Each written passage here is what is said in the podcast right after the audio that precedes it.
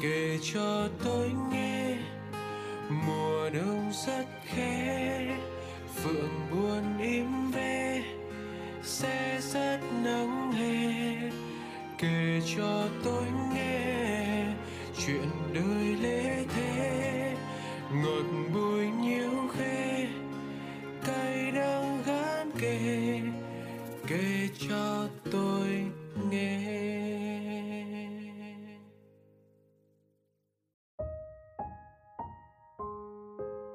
Tuần mới lại đến, bản nhạc quen thuộc đầu chương trình lại vang lên. Kể cho tôi nghe lại tiếp tục quay trở lại với những tâm sự mới đây. Lá thư ngày hôm nay là một tâm sự của một người bạn đang sắp lên đường du học. Ở đây có nhiều bạn đã và đang chuẩn bị đi du học lắng nghe chứ. Nếu các bạn cũng đang hoặc đã từng có những khoảnh khắc như thế này, hãy cùng chia sẻ với bạn nữ trong lá thư của chúng ta ngày hôm nay nhé. Chào anh ạ. Em vô tình biết đến podcast của Radio Người Giữ Kỷ Niệm khi đang lướt TikTok. Sau những ngày lắng nghe radio và đắn đo, em đã viết nên những dòng chữ này để chia sẻ câu chuyện của mình. Chuyện là chỉ còn vài ngày nữa em sẽ đi du học xa nhà. Tuy vậy, mối quan hệ của em với những người trong gia đình vẫn không mấy vui vẻ. Em thật sự đã cố gắng gần gũi hàn gắn những mâu thuẫn với mẹ, với anh trai. Nhưng thực sự là những gì em nhận lại chẳng phải là những lời nói hay ho gì. Chuyện du học của em cũng gặp khá là nhiều trắc trở. Nào là dịch bệnh trì hoãn, nào là những vấn đề về hồ sơ. Nhưng cuối cùng cũng gần đến ngày em đi. Cảm giác thật khó tả. Chẳng hiểu đó là cảm giác gì.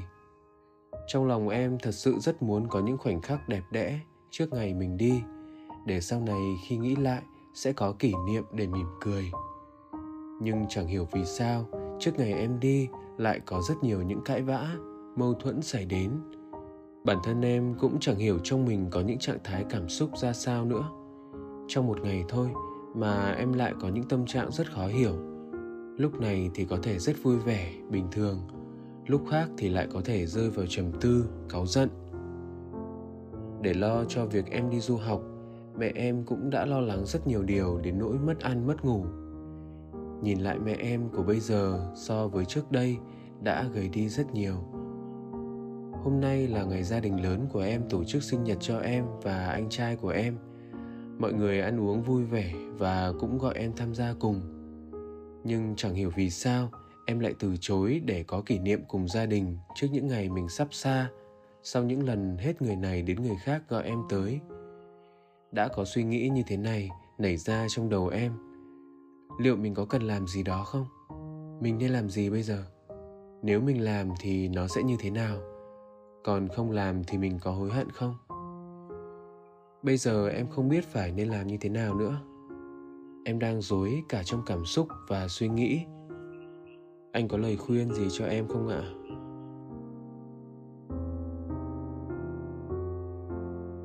Em Chắc là khi em viết xong bức thư này gửi đến anh Em cũng thấy ít nhiều nhẹ nhõm hơn đúng không? Bởi một phần bức thư này cũng như đánh dấu, dấu mốc khi mà hành trình học tập của em ở Việt Nam sắp khép lại để em chuẩn bị bước sang một hành trình học tập mới ở một đất nước xa hơn, hứa hẹn nhiều điều mới lạ hơn. Bao nhiêu những trắc trở như dịch bệnh, như hồ sơ gặp vấn đề, giờ mình đã bỏ lại đằng sau hết rồi gọi là tâm sự với anh nhưng có lẽ đó cũng là một cách để em viết ra, tự nhìn lại hành trình đã qua của mình. Thêm nữa, anh nghĩ là khi em viết ra những dòng này, bản thân em cũng sẽ bớt nặng nề hơn vì em đã nói được ra hết những băn khoăn, rối ren trong lòng mình. Bản thân anh cũng thế. Cứ mỗi khi anh gặp phải một chuyện nào đó khiến anh căng thẳng, anh lại cố viết tất cả những vấn đề của mình lên một trang giấy. Có thể mình sẽ chưa tìm ra cách giải quyết vấn đề ngay nhưng cái cảm giác chuyển những tâm trạng của mình từ tâm trí u đặc sang một trang giấy tinh khôi, từ những ý nghĩ mơ hồ sang những con chữ rõ ràng cũng khiến mình bình tĩnh hơn đôi chút.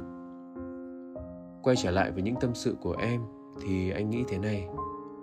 Bao giờ cũng thế, khi đứng trước những dấu mốc lớn, những sự thay đổi lớn của cuộc đời, con người ta thường sẽ bồn chồn hơn và cũng khó bình tĩnh để kiểm soát mình khỏi những thất thường của cảm xúc bởi tâm hồn mình lúc bấy giờ nhạy cảm và mong manh quá mà. Em thử nghĩ xem, có phải là trước những tương lai mơ hồ mà mình phải đơn độc dấn thân, mình thường lắng lo nhiều hơn, thậm chí cảnh giác với cả những điều mình cho là thói quen, mình nghĩ là thân thuộc hay không? Mình thường thu mình vào trong những phòng vệ, dễ xù gai với những tác động dù là nhỏ bé từ bên ngoài. Một lời nhắc của mẹ thôi cũng khiến em luống cuống hơn và nổi nóng một câu trêu của anh trai thôi, cũng khiến em bồn chồn và bực mình. Mình dễ vui, dễ buồn cũng là vì thế. Nhưng đừng nghĩ là chỉ mỗi bản thân em có những tâm lý như vậy. Dù không nói, nhưng anh tin là mẹ em hay anh trai em cũng ít nhiều có những sự bồn chồn như thế. Vì đâu phải mỗi em sắp có những thay đổi lớn trong cuộc đời đâu. Mẹ em và anh trai em cũng thế mà. Cuộc đời em sắp thay đổi vì em chuẩn bị đi du học còn cuộc đời của mẹ em và anh trai em sắp thay đổi vì họ sắp thiếu vắng một thành viên trong nhà. Không còn được nhìn thấy em thường xuyên, không còn được nhắc em, trêu em mỗi ngày nữa. Họ cũng mong manh và nhạy cảm chứ, cũng dễ nổi nóng hay bực mình. Thiết nghĩ dù cảm xúc nhạy cảm ấy là của ai đi chăng nữa thì cũng đều đáng cảm thông cả. Thôi thì cũng chỉ còn vài ngày nữa trước khi em lên đường nếu những khó khăn lớn nhất như dịch bệnh, như hồ sơ du học gặp vấn đề em đã vượt qua, em đã bỏ lại phía sau được, thì những mâu thuẫn nhỏ trong nội bộ gia đình có đáng gì để em giữ lại cái chứ? Lẽ nào em muốn hành trang trong vali của em sẽ có cả những mảnh vỡ, những tổn thương từ những cự cãi, những mâu thuẫn này hay sao? Nếu em có thể nhượng bộ mẹ và anh trai trong những ngày cuối em ở việt nam này, thì anh khuyên em nên làm như thế bản chất của những mâu thuẫn khó giải quyết là vì ai cũng có cái nguyên cớ của mình và không ai chịu nhượng bộ ai. Nếu ai cũng giữ khư khư những lý lẽ của mình thì sẽ rất khó để mọi chuyện trở lại bình thường. Đôi khi, việc mình nhượng bộ không phải là mình thừa nhận rằng mình sai, mà là để giữ hòa khí, để bản thân mình bình tĩnh hơn, cũng như mối quan hệ của mình có thể theo đó mà tiếp tục được. Em hãy nghĩ là sắp tới, khi sang phương trời mới kia dù sao thì em cũng sẽ được làm quen và trải nghiệm những cảm giác mới để khỏa lấp đi những khoảng trống trong em mà nỗi nhớ nhà để lại. Còn mẹ em và anh trai em thì sẽ vẫn như thế thôi. Vẫn loanh quanh ở nhà, vẫn đến những nơi đã quen đến hàng triệu lần. Đâu có nhiều cơ hội để lấp đầy khoảng trống mà em đã rời đi đâu. Thế nên, việc nhượng bộ, không cóp nhặt những mâu thuẫn đến từ mẹ và anh trai coi như là một cách em bù đắp sớm cho họ về mặt tinh thần, những ngày em không còn ở nhà nữa đi. Có một bài viết đặt ra một vấn đề như thế này, mà gần như lần nào khi có một lá thư gửi đến cho chương trình, kể về những căng thẳng trong gia đình, anh cũng nghĩ đến. Đó là, nếu những người con học tập, làm việc xa nhà, mỗi năm chỉ về nhà được một, hai lần, mỗi lần chỉ vài ngày, đem cộng dồn vào, thì thời gian mà ta được ở bên bố mẹ, những người thân của mình sẽ chỉ là một đến hai năm nữa mà thôi. Mặc dù giả định ấy vẫn còn nhiều điểm chưa hợp lý, nhưng nó đủ để cho ta thấy sự chia cách với gia đình đưa ta đến những viễn cảnh đáng sợ như thế nào. Vì vậy, khi còn được ở bên gia đình mình, ta nên trân trọng những phút giây ấy, nên tìm cách để chấp nhận những mâu thuẫn và sớm bỏ qua những cự cãi nếu bản thân mình có thể nhượng bộ được.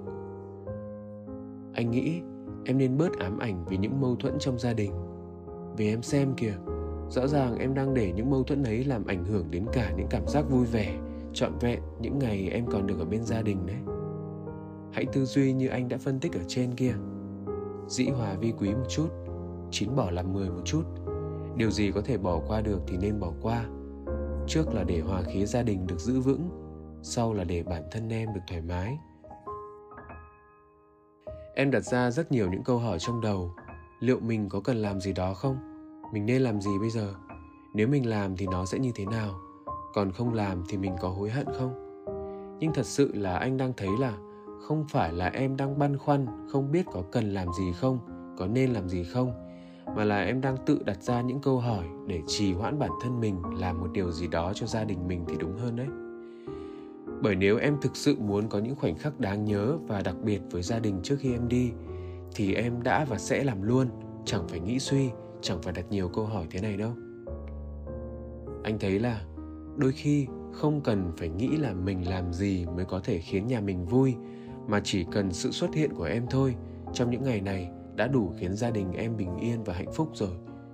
Thêm vào đó là những cử chỉ quan tâm, những lời hỏi han của em sẽ khiến mọi người và chính em cảm thấy ấm lòng hơn. Ngoài ra nếu em vẫn muốn có những kỷ niệm đặc biệt với gia đình, thì em có thể viết cho mẹ và anh trai mình mỗi người một lá thư tay, tâm sự lại hết những cảm xúc của em dành cho từng người. Nhắn họ chỉ được phép mở sau khi em đã lên đường. Hoặc vào tối trước ngày em lên đường, em hãy gửi lại mẹ và anh trai mỗi người một món đồ của em mà em trân trọng nhất.